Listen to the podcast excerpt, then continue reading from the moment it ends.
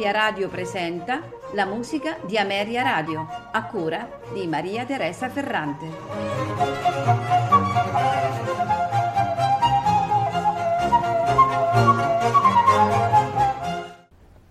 Buonasera e benvenuti a La musica di Ameria Radio. Questa sera parleremo del concerto in stile italiano con due grandi compositori, Vivaldi e Bach.